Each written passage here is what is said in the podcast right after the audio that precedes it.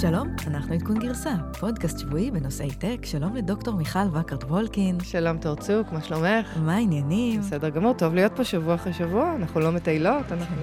מזמן לא קראנו. כן. ויש לנו חדשות נהדרות לפני הכל, אנחנו מועמדות לפודקאסט הטכנולוגיה, הטוב של השנה. של גיק טיים. של גיק טיים, אנחנו עושים לכם לינק, נשמח שתצביעו לנו, מסתבר שהיו מוקדמות, והפודקאסטים שקיבלו הכי הרבה הצבעות הגיעו לרשימה הסופית של הפודקאסטים. לא ידענו, אפילו לא הספקנו לעשות קמפיין, זה הסתדר, אבל עכשיו אנחנו לא יכולות להשאיר את הדברים ליד הגורל, אנחנו צריכות אתכם איתנו, ואנחנו נצרף את הלינק. תצביעו ותשפיעו. תצביעו עדכון גרסה. כן, יש כמה קטגוריות, אנחנו רק מבקשות ב... קטגוריות הטכנולוגיה. כן, אז באמת אי אפשר שלא להימנע מסיכומי השנה וסיכומי העשור, נגיד על זה מילה קטנה, ואנחנו נקדיש לזה פרק שלם עוד לפני סוף השנה. חדשות עצובות, לא בלתי צפויות, סטרטוסקייל, סטארט-אפ יוניקורן ישראלי, נסגר, נדבר גם על זה. ארקדיה, סטארט-אפ איכות סביבה, חמוד, אמריקאי, מגייס שלושים מיליון דולר, דיברנו גם על הטרנד של קלינטק, האם אלפיים עשרים תהיה שנה מיוחדת בתחום הזה. ב-אלפיים תשע עשרה יותר מנכ"לים עזבו חברות גדולות מלפני, אנחנו נסתכל על מחקר שמסמן טרנדים בתחום הזה, ננסה להבין מה זה אומר על העולם, והמנכ"ל של בונובו, עוזב את וולמארט. בונובו הוא מותג בגדי גברים, קולי, שפעיל בעיקר באינטרנט. וולמארט קנו אותם במסגרת הניסיון שלהם להתחדש, להתחרות באמזון, לעשות מה שהצעירים אוהבים. עכשיו המנכ"ל עוזב, כנראה מוותר על חבילת בונוס יפה, זה, זה לא קורה בלי שיש סיפור מעניין מאחורי זה, וננסה להבין מהו. אבל לפני זה, הפינה האהובה, מיכל מטיילת. מיכל, איפה טיילת השבוע? כמו שאמרתי, השבוע הייתי בישראל, ונורא כיף לי לחזור, לא לנסוע כל כך הרבה. הייתי באירוע השקה של בי אם דאבליו, בי אם דאבליו, נקרא The Startup Garage. זה היה יחסית פורום מצומצם של חברות סטארט-אפ, בעיקר בתחום הסייבר, הלכת לפרגן למתחרים? שהיו באירוע, הם לא מתחרים, הם לקוחות. לקוחות, בדיוק, חברת רכב, אנחנו, תראו, אנחנו מוכרים להם. המשרד הוא טכנולוגי במהותו, שזה, אני חושבת שזה יתרון מאוד גדול, והוא בעצם מהווה גשר בין הסטארט-אפים בתחום הרכב בישראל, על ה-אר אנד די של בי אם דאבליו, של בי אם דאבליו. המשרד הספציפי הזה מתפקס בפיתוח טכנולוגיות בשני תחומים עיקריים, אחד זה תחום אופטימיזציית להנעת הרכב, או מה שנקרא פאוורטריין, גם רכב חשמלי, כל מה שקשור לאלקטרומוביליטי, וגם מימן, היידרוג'ן, והאמת היא שהייתי קצת מופתעת מזה, כי היום חברות רכב פחות מתרכזות במימן, זה יותר ככה בשוליים, אבל כנראה שיש הסתכלות רחוקת טווח. ולישראל ו... יש מה להציע בתחום האלה? יש פה כמה סטארט-אפים בתחום המימן, לא הרבה, הייתי רוצה להגיד, וגם תחום הדיגיטל, בעצם פיתוחים לרכב אוטונומי, איי איי, רכב מחובר, מודלים עסקיים חדשים, מה שאנחנו מדברים עליו הרבה בפודקאסט הזה, אבל אני חושבת שבאמת זה מחמיא לישראל שה-בי אם דאבליו סטארט-אפ גראז' הגיע אליה, יש להם משרדים גם בסיליקון ואלי, ביפן, בקוריאה, ועכשיו בתל אביב, והמשרד הזה יהיה אחראי על סטארט-אפים, על פי או סיז, proof of concept. אז בעצם תהיה עבודה משותפת של אר אנד די של בי אם דאבליו וסטארט-אפים ישראלים על פיתוחים על פיתוחים ישראלים, ובעצם גם יש להם שתף עם אקדמיה, הם גם עוזרים לגוף ההשקעות שלהם, ל-iVentures. כן, אני חושבת שיש פה איזשהו גוף מאוד מעניין, כי הם טכנים במהותם, אין, אין פה הרבה משרדים של חברות רכב שהם טכנים במהותם, יש פה הרבה סקאוטינג, הם יודעים לעשות שיתופי פעולה, והם דיברו ספציפית, נתנו הרצאה על תחום הסייבר, ודיברו על איך תחום הסייבר הולך למקום של data-centric approach. מאוד מעניין. מעניין, אירוע נחמד, קליל, יחד עם אקומושן, שזה קהילת הסטארט-אפים בתחום המוביליטי. זהו, היה נחמד ומרענן. לקראת שבועיים של, של מנוחה, רואים שהתעשייה פה מתחילה טיפה להירגע, קריסמס, כל אחרי צהריים פנויים, אין עם מי לדבר בארצות הברית, שזה נהדר, עם גרמניה, ובכלל בעולם. אז רגע לפני. כן, שבועיים שאפשר בלי שיחות, בלי שיחות בלילה עם האמריקאים. לשתינו. לשתינו, בהחלט. אז סיכומי השנה וסיכומי העשור, אנחנו כאמור נעשה פרק מיוחד לסיכום העשור, אבל אי אפשר שלא להתייחס לזה שב-אלפיים ועשר סטיב ג'ובס עדיין היה המנכ"ל של אפל, ומוטורולה היה טלפון לגיטימי, ורק פתחנו פייסבוק ולא היה לנו שום מושג לאן הדבר כן, הזה יגיע. לא יאמן שעברו עשרים שנה מתחילת העשור גם, את יודעת. איפה היית ב-אלפיים ועשר? נדבר על זה אחרי זה. אבל אם אתם שואלים את עצמכם מה הרגעים שעיצבו את העשור האחרון, תמשיכו להקשיב על מה קרה בעשר שנים האחרונות, אנחנו נדבר על זה בפודקאסט מיוחד של עדכון גרסה. אז כמו שאמרת, לפני עשר שנים, מה היה פה? אפל רק השיקה את האייפון ארבע, שבאמת היה הטלפון המחובר הראשון. פייסבוק הייתה סטארט-אפ בחיתולים, רק התחילה לחשוב על רווחים. אובר עדיין לא הייתה אפילו בחנות האפליקציות. ספוטיפיי לא הייתה בארצות הברית, שזה מאוד מעניין, כל הרעיון הזה של סטרימינג, של מוזיקה. טינדר, טוויץ', טיק טוק, לא קיימים. אז מה קרה בעשור האחרון? אני חושבת שהטרנדים הכי חמים, בלי להיכנס לפרטים, היו הרשתות החברתיות שגדלו והתאחדו, הרבה כוח פוליטי, מהפכות פוליטיות בעולם, טובות, פחות טובות, חברות תוכן שהיו הארדקורפי, מגזינים, ספרים, הפכו לחברות אינטרנט, והיום הכל הוא בסטרימינג, הכל באונליין. אני חושבת שגם יש פה איזשהו שינוי בהערצת המנהיג, הסטארט-אפיסט הבלתי מעורער, ומי שהטיף לחופש דיבור, ללא הגבלה, והעולם פתוח מצא את עצמו מסתבך עם הרגולטור, אפרופו מרק צוקרנברג, והיום כבר אי אפשר לסמוך על... על חופש מוחלט. כן. אני חושבת שאת התחזיות שלנו אנחנו ניתן בפרק המיוחד, אבל באמת הסיפור הזה של הרצת המנהיג והרצת הסטארט-אפיסט זה משהו שטרנד שהולך מאוד להשתנות בעשור הקרוב. שזה מעניין, כי איפה היינו ולאן אנחנו הולכים. זה נראה לי דבר טוב. אני, אני חושבת, יש פה איזושהי התפכחות, לא רק פיננסית, אבל גם חברתית ו- ותרבותית. מעבר לזה שמאוד טרנדי להגיע באופניים אליפטיות לעבודה, למי ששמע את הפרק הקודם שלנו, הם עדיין נורא מגניבים, הפאונדרים האלה, אבל לא צריך להאמין להם בעיניים עצומות. לא, כן, בכלל, אנחנו באמת, כמו שאמרת, מתפכחים. הופכים להיות מתוחכמים יותר, יותר מנוסים. אחד הדברים שדיברנו עליהם השנה, סביב הנפילה של WeWork, היה קשיים שצפינו שיהיו בעולמות היוניקורנס, צפינו גם הפחתה משמעותית של הוואליואציות, של הערכות השווי, וגם קשיים כלליים, והנה התחזית העצובה הזאת היא מתגשמת, כאן בארץ, סטרטוסקייל, סטארט-אפ שהוקם ב-אלפיים ושלוש עשרה, גייס שבעים מיליון דולר, המחירות קרטעו, הם חשבו על מיזוג, הם ניסו כנראה למכור, והשבוע הם הודיעו שהם סוגרים את החברה, שישים עובדים, ילכו הביתה, ככה זה, בעולמות הסטארט-אפים. היו להם משקיעים מדהימים, בסמר, סיסקו, אינטל, קואלקום, סנדיסק, כולם אמרו עליהם ועל הפתרון שלהם שמאפשר לארגונים להעביר בצורה נוחה את הדאטה לענן, התחרו באיזשהו פתרון שאמזון הציעו, ואני חושבת שחלק מזה שזה קורה דווקא עכשיו, זה שבאמת נגמר העידן הזה שבו יש איזשהו קושי, כי החברה לא הגיעה, כאילו לא הגיעה לקריסה, אלא היה ברור שהצמיחה היא לא בקצב שרצו, ונגמר העידן הזה שבו פשוט המשקיעים דוחפים עוד קצת את היד לכיס, ושופכים כסף על החברה. אני חושבת שגם נגמר העידן שבו יזם, כמה לא מנוסה שהוא יהיה, הוא מראה על גדילה, אבל לא על רווחיות, שזאת באמת הבעיה הגדולה, ודיברנו על היוניקורנים האלה ש, שהולכים ו, ומתפוצצים. דיברנו בשבוע שעבר גם על מג'יק ליפ, שהיא עדיין מגייסת את הסיבוב הבא, אבל היא די בדרך אה, אה, לחוסר אה, גדילה ו, ועוד כספים שמוזרמים אליה כדי לפתח את הטכנולוגיה. אה, אז כמו שאמרת, אה, סטרטוסקייל גייסה שבעים מיליון דולר מטובי הקרנות. אה, מה, מי זה אריאל מייזלס? אה, הוא באמת הדמות והאגדה. את יודעת, לא משווה ל-WeWork, אבל כן יש פה יזם מאוד מצליח, הוא בסוף אלפיים ושתים עשרה הוא עזב את אפל אחרי שהוא מכר את אנוביט, והוא סגר ככה את ההטמעה, הוא הודיע שימשיך להקים מיזמים חדשים, והוא יצא להתחרות בענן של אמזון, הוא טען שהענן של אמזון יקר, מסובך, הוא מסתבך על תחזוקה ישנה, חוות שרתים גדולות, וכמובן הרבה, הרבה כסף. אז אחרי שלוש אקזיטים מכובדים, ודרך אגב, אנוביט אחת, פסה וקרה ל-פי אם סי, הוא מרשה לעצמו להתחרות בגדולות מכולם, והוא מקים את סטרטוסקייל, שהוא מבטיח ענן בשירות פרטי לארגונים גדולים. בענן שלו בעצם אפשר להעביר את כל השירותים בבת אחת, כולל מרכז נתונים, אפליקציות ארגוניות, שירותי אחסון, רשת וירטואלית, ניתוח נתונים וכו'. הוא בעצם תחליף ל-VMware במחיר הרבה יותר נמוך מאמזון. השקיעו בו, אתה דיברת על, על הבסמר, אבל גם אינטל קפיטל, קואלקום, סיסקו, סנדיסק, כל החברות באמת, ה-סי וי סי's החזקים, והם יודעים מה הם עושים, אבל הוא דיבר על מגה-טרנד, הוא דיבר על מעבר מחומרה לתוכנה, שזה דווקא, אני, אני מסכימה איתו לגמרי, שזה הכיוון, קצת, קצת, קצת גבוה מדי, אני חושבת. קצת גבוה מדי, ובעצם ב-אלפיים ושש עשרה קראתי אישי כתבה שהוא טען שהם כבר מוכרים בווליומס מאוד גדולים.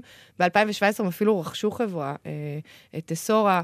חברה אמריקאית. חברה אמריקאית, אבל את יודעת, אני חושבת שאחרי התפוצצות של WeWork באמת ראו שאין פה מחירות, וקשה להתחרות באמזון, ואמזון נהיית יותר ויותר מתוחכמת, וגם מנסה ככה להתחרות במחירים, במייקרוסופט לדוגמה, ובעצם המשקיעים, המשקיעים לא, לא הסכימו להמשיך להזרים עוד כסף, כולם מאוד זהירים, ומייסלוס בעצם הבין שהחברה הגיעה לסוף דרכה. אני חושבת שזו לא הסנונית הראשונה שמבשרת את הסתיו, יהיו פה עוד מקרים כאלה, ואנחנו נחכה ונראה, אנחנו לא מאחלים לאף אחד לסגור, אבל אנחנו כן בעד איזושהי התפקחות, ועוד פעם אנחנו מדברים, התפקחות המנהיג, התפתחות, התפקחות בתחום ההשקעות. של השוק, כן. פשוט שהעשור האחרון היה, היה באמת עשור של גדילה מדהימה בתחום הטכנולוגי, היו פה שינויים מהפכניים, ו, והנה אנחנו, אנחנו נראה מה, מה, מה, מה העשור הבא צופן לנו. ולחדשות אופטימיות יותר. ארקדיה מגייסת שלושים מיליון דולר, ראונד C, זו חברת אנרגיה מתחדשת שיושבת בוושינגטון די סי, היא נוסדה ב-אלפיים וארבע עשרה. מיכל, למה זה מעניין? מה, מה הם בעצם יודעים לעשות? אז זהו, ארקדיה. קודם כל... ששינו את השם שלהם מארקדיה פאוור, איזה שינוי תדמית... כי, כי זה לא רק פאוור, כי אני חושבת ש... מה שהם עושים, והאמת אני לא מתעלפת מהטכנולוגיה, אבל יש להם ביזנס מודל מאוד מעניין. הם בנו מערכות שמאפשרות הספקה של אנרגיה נקייה לעולם. זאת אומרת, ל- ל- ל- כרגע לארצות הברית, מה הטכנולוגיה מאפשרת? מחירה של אנרגיה משמש או רוח לרשת החשמל, שזה, אם יש לך פאנל סולרי, או תחנת רוח. כשאנשים, פרטי, התח... כשאנשים פרטיים? גם פרטיים, אבל הם גם מתחברים למוסדות או חברות גדולות שמייצרות אנרגיה נקייה.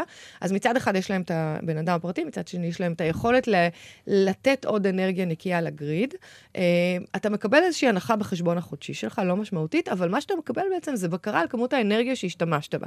זאת אומרת, יש לך איזשהו דשבורד באפליקציה, בטלפון, ומה שאתה מקבל זה הבטחה שאותה כמות אנרגיה שצרכת מהרשת החשמל, היא בעצם תיכנס כ-Energy Certificates, uh, uh, Renewable Energy Certificates, לרשת החשמל הכללית, בתור אנרגיה נקייה. לארקדיה יש הסכמים עם חוות רוח, עם חוות אנרגיה סולארית, שמספקות את האנרגיה הנקייה הזו לגריד. עוד פעם, ליוטיליטיז, לחברות חשמל גדולות, יש התקנים של אנרגיה נקייה, אבל לא תמיד זה מספיק, ומה ש, מה שמייצרים פה זה איזשהו אינסנטיב, כי באזור שאתה גר בו, הם בעצם ייצרו עוד אנרגיה נקייה, והם הם, הם בעצם מבטיחים איזשהו נט זירו זיום אוויר. והם בעצם מתחברים לגריד הכללי, זאת אומרת, זה לא פתרון שהוא אוף גריד, אלא זה עוד ייעול של, ה... של הגריד הקיים, שכבר דיברנו בעבר על כמה בעיות יש לו, והרבה, זאת אומרת, הטכנולוגיה לא מדהימה, אבל המודל הכלכלי הוא וואו, ואנחנו דיברנו בזמנו על המצב הקשה של רשת החשמל בקליפורניה, שאחת הבעיות שם הן בעיות של... תזרים ובעיות כלכליות שקשה לתחזק את זה, אז אולי משם תבוא הישוע. נכון, אז באמת, כמו שאת אומרת, זה באמת פתרון אופרטיבי, הם מזרימים פה אנרגיה נקייה מצד אחד, ועושים מוניטורינג לשימוש באנרגיה של הצרכן, של הלקוח. אין פה איזו טכנולוגיה מרקיעת שחקים, לא פיתחו פה איזשהו פאנל סולרי חדש, וגם לא איזשהו מודלים של ה-איי איי כדי לתמחר את מחיר האנרגיה, אבל זה כן מודל עסקי חדש שתומך באנרגיה נקייה, ויש פה לקוחות, אני קראתי קצת על תגובות שלהם באינטרנט, זה לקוחות שמרגישים טוב עם עצמם, מזה שרשת החשמל מתמלאה אנרגיה נקייה, מה שנקרא doing good and making money, באותו זמן. כי מה שקורה זה שאיפשהו הם חותכים קופון. דרך אגב, אני חושבת שהתחום הזה של אנרגיה נקייה נהיה מאוד חזק, אז אני חושבת שזה יהיה אחד הטרנדים לעשור הקרוב, ואנחנו רואים את זה לא רק בתחום האנרגיה, צריכת אנרגיה, אנחנו רואים את זה גם בתחום של מוצרים של environmentally friendly, ודיברנו על בשר ללא בשר, שהוא הרבה יותר נקי, ומייצרים אותו בדרכים יותר energy efficient, אנחנו מדברים על ביגוד והלבשה. חלקנו לובשות Everlane היום, מכף רגל ועד ראש.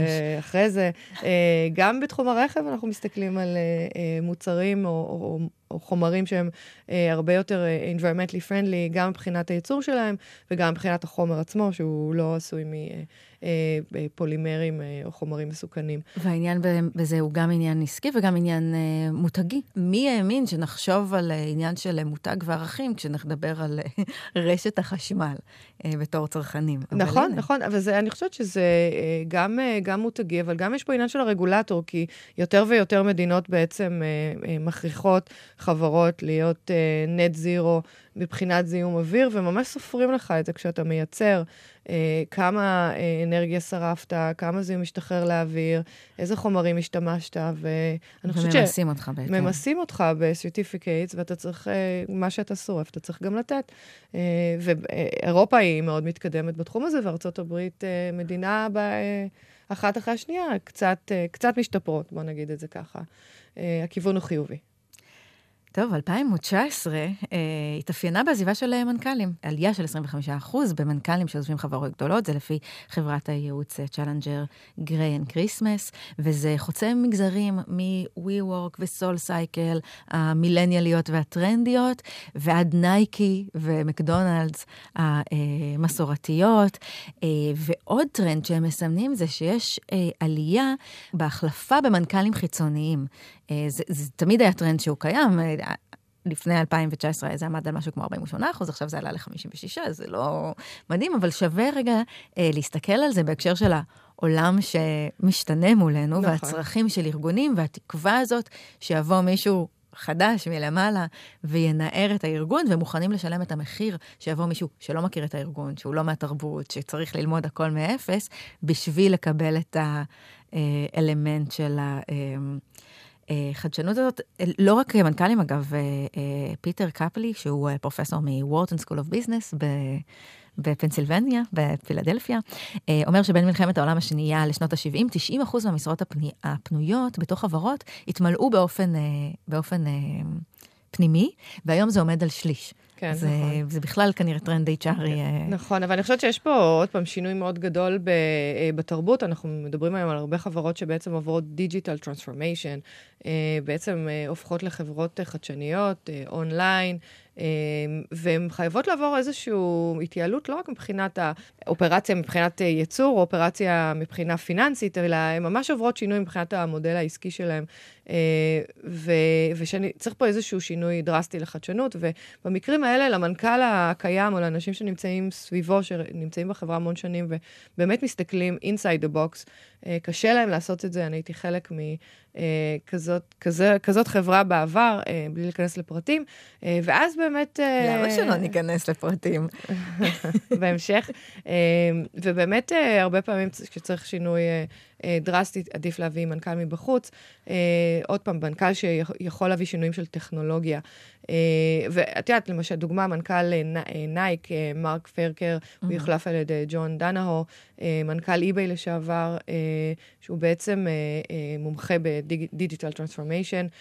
אנחנו רואים עוד דוגמאות. פורד, למשל, ב-אלפיים ושש אחרי את אלן מוללי, שמתחום התעופה... נחשב להצלחה מטורפת. כן, הצלחה. הוא הציל אותה בעצם עם שיטת רגל, הוא צריך לעזור לה לגי עשרים ושלושה מיליארד דולר, ובעצם הכניס אותה לתחום של החדשנות. קרייזר שכרה את בום נרוול, לשעבר מ-ג'י אי, אובר החליפה את דרה קושרובסקי, לא משנה.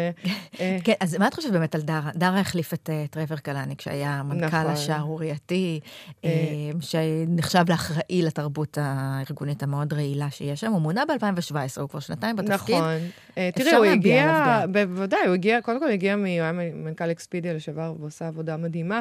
הייתה לו הרבה עבודה במקרה הזה, לאו דווקא עם טרנספורמיישן דיגיטלי, אלא יותר עבודה להרגיע את העובדים, את הזוהמים, את המשקיעים המאוחזבים, ודווקא לכנס את החברה לאיזשהו מקום של פוקוס, ולבחור באמת מה הפוקוס המתאים, האם זה הולך להיות רכב מעופף, או באמת ליצור עוד מודלים עסקיים שהם לא רק אובר דרייבר, שיוכלו להגדיל את המרג'ינס, את הרווחים, ולא רק להתפקס בגרוות.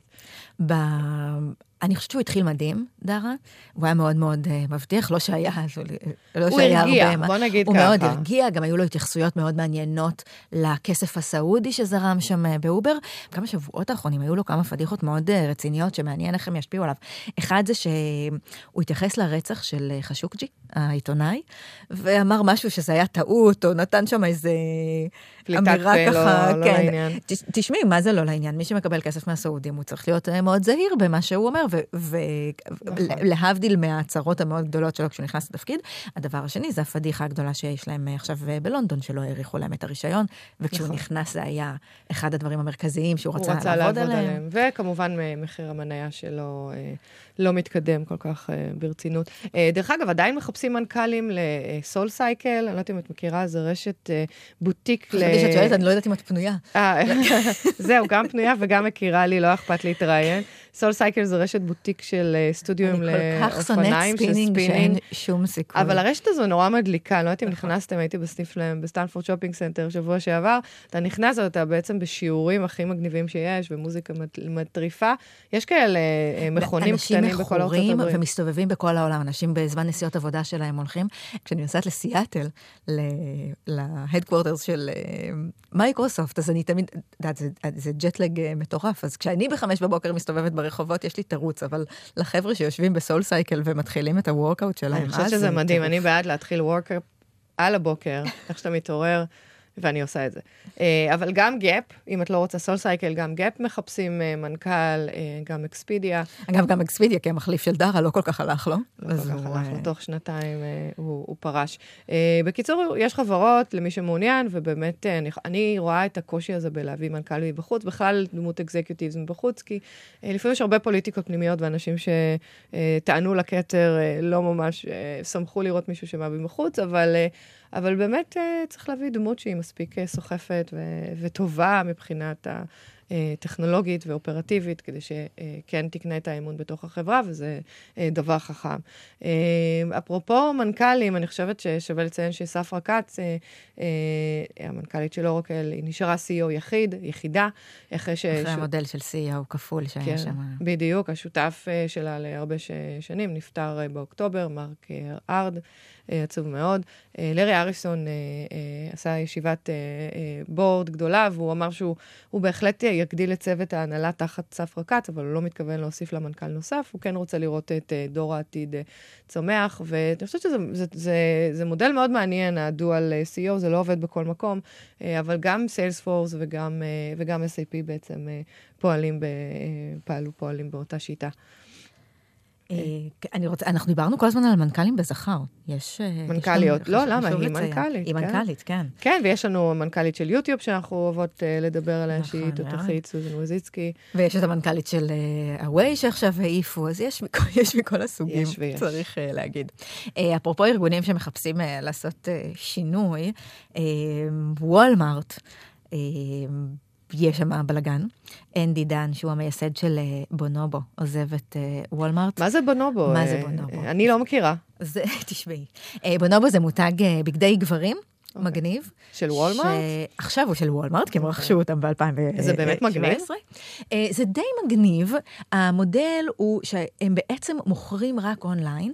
יש להם קצת חנויות פיזיות, חנויות בריק אנד מורטר, שאת בעצם הולכת ויש לה חוויית קניות כזאת, היא סופר קולית, את יושבת על הספה המגניבה, והם מציעים לך בירה, וכל מיני כאלה, ואת אתה. כי זה רק... לא, בדרך כלל אנשים קונות לגברים. כן, אז בזמן שבעלך קונה, את יכולה... לשתות בירה. כן, לשתות בירה, אתם מוכרים כאלה סופר מגניבים, מנסים לנהל איתך שיחה, מודדים, ואז הולכים ומזמינים באינטרנט, וזה מגיע הביתה. זה הסיפור, זה דיג'יטל נייטיב, שזה בעצם מה שוולמארט מחפשים בתוך המלחמה הגדולה שמתחוללת בעולם הריטל, עם אמזון שמאיימת כמובן על כולם. שגם קנתה את כל, כל העולם וחברו בתחום הריטל בערך. יש כן. לה המון חברות, היא לא רק שולחת, היא גם מספקת. אז האי-קומרס צ'יף שלהם, מרק לור, חריז לפני כמה זמן, שהוא רוצה לקנות מותג דיג'יטל נייטיב כל חודש. הוא בעצמו הגיע עם הרכישה של ג'ט דוט קום, וולמרט רכשה אותם בשלושה מיליארד דולר. מה זה ג'ט דוט קום? ב-אלפיים ושש עשרה. ג'ט דוט קום היה פשוט אתר אונליין, מה שנקרא אמזון, באופן כללי.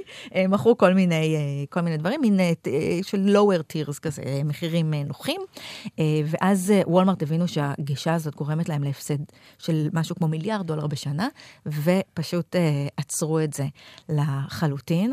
הם קנו גם את תיאולוגווי, וזה מותג למידות גדולות לנשים, כל מיני מותגים כאלה, שהיו פשוט לא רווחיים. הבנתי שיש, היו הרבה, מה שנקרא corporate clashes, כל מיני חיכוכים בתוך החברה, בגלל שוולמרט הבינה שהיא חייבת להצטמצם, בגלל הבזבוזים במרכאות שאפשר לקרוא להם בתחום האי-קומרס, ההשקעות האלה בחברות של מיליארדים של דולרים, שבעצם השפיעו על החנויות שלהם, והקטינו את המרג'ינס בכל מחירה. והיה להם קשה עם זה, זה חברה. כן, וולמרט חברה מסורתית, רגילה לראות, רגילה לראות רווחים, המשקיעים שלה רגילים לקונספט מסוים, פתאום לקנות איזה סטארט-אפ שהוא מגניב, והוא ירוויח אי שם בעתיד, אם בכלל, זה משהו שקשה, שקשה לספוג אותו.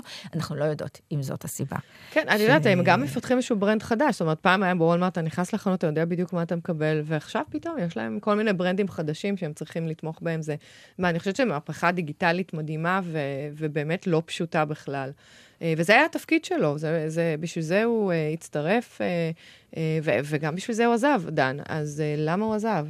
למה הוא עזב? שאלה טובה. אנחנו לא יודעים. ואנחנו לא יודעים. הוא עזב גם, הוא, כשקנו אותו, הוא בעצם, חלק מההסכם שלו היה שהוא צריך להישאר ארבע שנים, בתמורה לזה הוא יקבל בונוס של משהו כמו עשרים מיליון דולר. זה סיגנל לא טוב שהוא עזב. או שהוא עזב, אתה יודע, לפעמים אתה עוזב ומועזב ומקבל את האקסטרה, כי הזיבו אותך קודם. הוא רצה לבלות זמן עם המשפחה. זה נדע. אני חושבת שאני תמיד בעד, ויש לנו מודל טוב מסביב, הרבה מודלים מסביב. אני זוכרת שבסיליקון ואלי כשגרתי, כשהיית הולך לבית ספר בבוקר להביא את הילדים, אז רוב מי שהביא את הילדים זה הגברים, כי, כי רובם כבר לא צריכים לעבוד, ואת יודעת, הם רוצים לעשות טוב לעולם ולהיות עם המשפחה, וזה נהדר. את לא חושבת? להיות, זה, אני חושבת שצריך להיות ג'נדר איקואליטי. כן, אני אמרתי את זה בציניות, כי זה תמיד התירוץ הזה. אבל בכל אופן, במלחמה בין אמזון לוולמרט, לא רק בגלל שלוולמרט יש הסכם מטורף עם מייקרוסופט, אני בצד של וולמרט. אני חושבת שזה חשוב שיקומו מתחרים, וזה נורא נורא מעניין לראות את הארגון הזה הכבד והישן, של העולם הישן, מתאמץ, וזה... זה נחמד, אבל את יודעת, תשאלי אותי, אני באמת קונה הרבה באמזון, אני צריכה לקנות איזשהו משהו לבית, או קרם, לפנים, או נעל. אני, אני פשוט אלך לאמזון, לא לוולמרט. סליח, סליחה, וולמרט, אני מאוד מעריכה אותך, ואני יודעת שיש להם באמת היום ברנדים טובים, אבל הרבה יותר פשוט לקנות את הכל באותו מקום. אתה יודע שזה מגיע אליך תוך יומיים. מאשר... אין שאלה, גם אני עם הערכים והדגלים שאני מרימה. עדיין. הערב אני הולכת לפגוש חבר שהגיע מארצות הברית עם חבילה קטנה מהאמזון, כמובן. דרך אגב, וולמרט מאוד גדלה וצמחה בתחום של הסופרמרקט, זאת אומרת, מחירה של צרי מזון, ואני חושבת שהמכתב שהוא כתב, דון, הוא דיבר על היכולת שלו להפוך את וולמרט לאי-קומרס קומפני, היא כללה גם את המזון, גם את הריטל, גם את החומרים, כל החומרים לניקיון, וכל מה ש... כל, כל הפיצ'יפקס של וולמרט, אני, בשביל זה אני הולכת לשם. שגם בזה אמזון מתחרים ממש יפה, עם אמזון פרש. זהו, בקיצור, אין, אין, אין עתיד, רק אמזון. טוב, אנחנו סיימנו להיום, עד כאן. תודה רבה לדוקטור מיכל וקרט-וולקין. תודה לתור צוק, תודה לגלי צהל, כל הצוות. תודה לאייל, ללי, לדורון, נבות וולק. הוא מטייל השבוע, הוא יהיה איתנו שבוע הבא, אנחנו מקוות, עד כאן. להתראות. ביי. תזכורת אחרונה, תחרות הפודקאסטים של השנה בגיק טיים, הצביעו עדכון גרסה, אנחנו נצרף את הלינק. בבקשה, הצביעו ותשפיעו. ביי.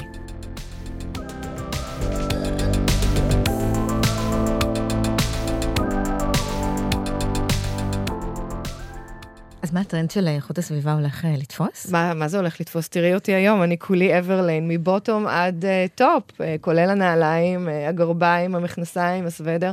את יודעת מה הקטע של אברליין? אברליין זה החנות אונליין שאני קונה ממנה, יש לה רק שלוש חנויות ממש פיזיות בארצות הברית. במקרה עצרתי שם שבוע שעבר, בסטנפורד שופינג סנטר ומסתי, אבל מה שהם עושים, אין, אין להם סיילים, עכשיו זה כל התקופה של הסיילים, בלק פריידי, סייבר מנדי, קריסמס, אין להם סיילים, מה שהם אומרים זה ככל שתקנה יותר, אנחנו נתרום יותר אה, לאיכות הסביבה, ואז הם מראים לך הרבה בקבוקים שצפים בים, והם כן, בעצם איך... מייצ... משתמשים בבקבוקים האלה לייצר את הבגדים. הם מייצרים את הבגדים, יש להם אה, הרבה בגדים שהם ריסייקלד, אה, אה, ובעצם הם, אה, גם אין להם, אין להם הנחות, אה, המודל השני שלהם להנחות להנח, במרכאות זה, pay what you can, ובעצם אם יש מכנס שיצא מה, מהעונה, והם רוצים להיפטר ממנו, אז נותנים לך כמה אופציות של מחירים, למשל שישים ושמונה, שבעים ושתיים, שמונים וחמש דולר. מה בחרת?